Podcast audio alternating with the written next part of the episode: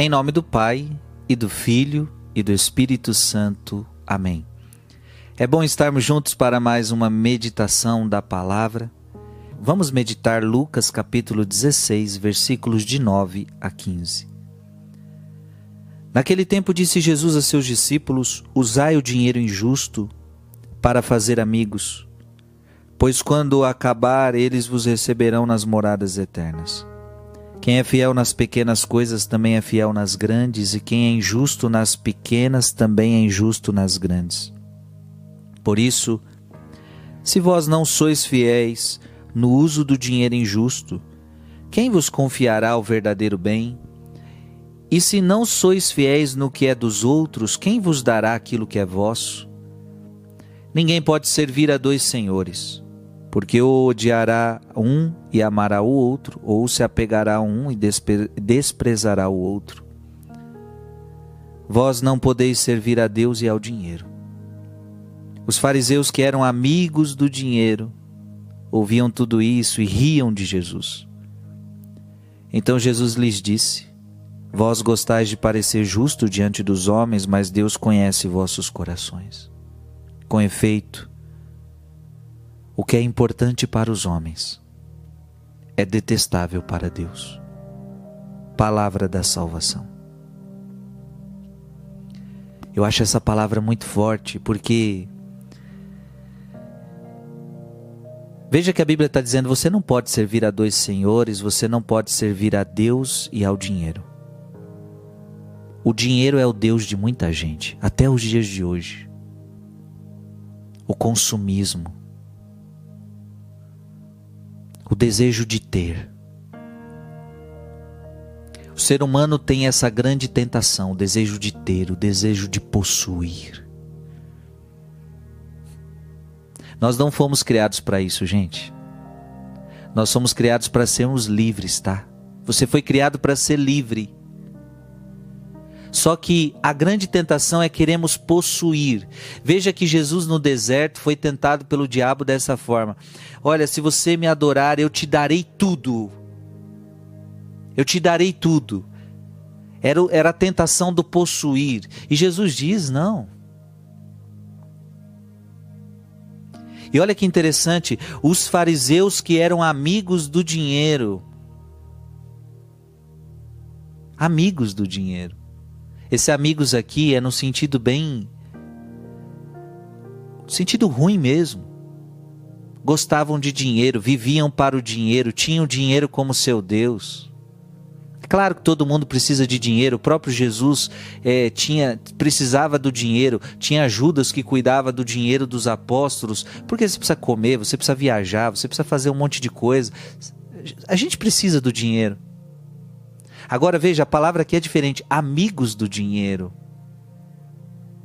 O dinheiro virou o Deus dessa pessoa. Ela trata do dinheiro como uma posse. O dinheiro não é para. O dinheiro é para me servir e não eu servir o dinheiro. Tem gente que está servindo o dinheiro. Então, amantes do dinheiro, amigos do dinheiro, e veja, a palavra é tão séria que quando Jesus falava de dinheiro, do desapego, diz a palavra que eles riam de Jesus. Olha isso, eles zombavam de Jesus. Como se dissesse: Você não sabe como é bom ter dinheiro. Você não sabe o que é bom nessa vida. Quem tem dinheiro tem poder. Quem tem dinheiro tem o que quer. O dinheiro pode comprar um bom plano de saúde. O dinheiro pode comprar um bom celular. O dinheiro pode comprar uma, um bom carro, uma boa casa. O dinheiro pode me trazer bem-estar. Com dinheiro eu posso ter a pessoa que eu quiser do meu lado. E a pessoa vai caindo na grande ilusão e de fato, o dinheiro pode comprar uma boa casa, pode comprar tanta coisa, mas o, o, o dinheiro não pode comprar as coisas mais importantes que são as coisas da alma. Olha, olha que detalhe importante. Quais são as coisas mais importantes para a gente? As coisas do corpo ou as coisas da alma? Com certeza as coisas da alma. E o que, que o dinheiro pode comprar para a alma? Me diga. Como é que você vai no mercado comprar alegria? Compre alegria. Não tem como. Compre felicidade. Não tem como. Compre paz. Como é que compra paz? Não tem como. E Jesus termina dizendo: Olha, vocês gostam de parecer justo diante dos homens, vocês amantes do dinheiro.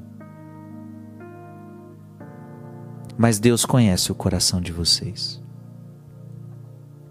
E aí Jesus dá outra palavra muito forte: o que é importante para os homens é detestável para Deus.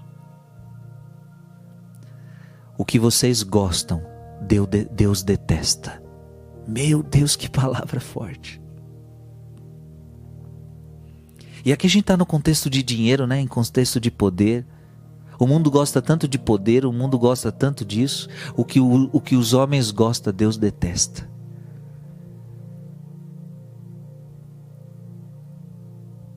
E se nós olharmos a vida de Jesus, nós vamos, nós vamos ver um homem simples um homem que nunca se apegou ao dinheiro. O melhor pregador daquela época podia ter, podia ser o, o pregador mais rico da época. Podia ser o pregador mais abastardo. Podia ter casa onde quisesse. Mas se a gente olhar para a vida de Jesus, ele não tinha nem onde reclinar a cabeça. Não tinha casa, era andarilho. Você vê que constantemente os discípulos tinham que arrumar comida, porque não tinha comida. Eles não andavam com. Não, não tinha, gente. Veja a vida de Cristo. Foi uma vida simples, desprovida, desprovida. Tinha o necessário. Tinha dinheiro? Tinha. Mas era simplesmente o estrito necessário. Porque ele estava dando um grande ensinamento para os homens de o que, o que, vai, o que mais vale são as coisas da alma. E de que você não pode ter Deus, o dinheiro como seu Deus. Não pode. O que é detestar, o que é importante para os homens é detestável para Deus. Aprendamos essa grande lição de Jesus. Que Deus te abençoe. Em nome do Pai e do Filho e do Espírito Santo. Amém.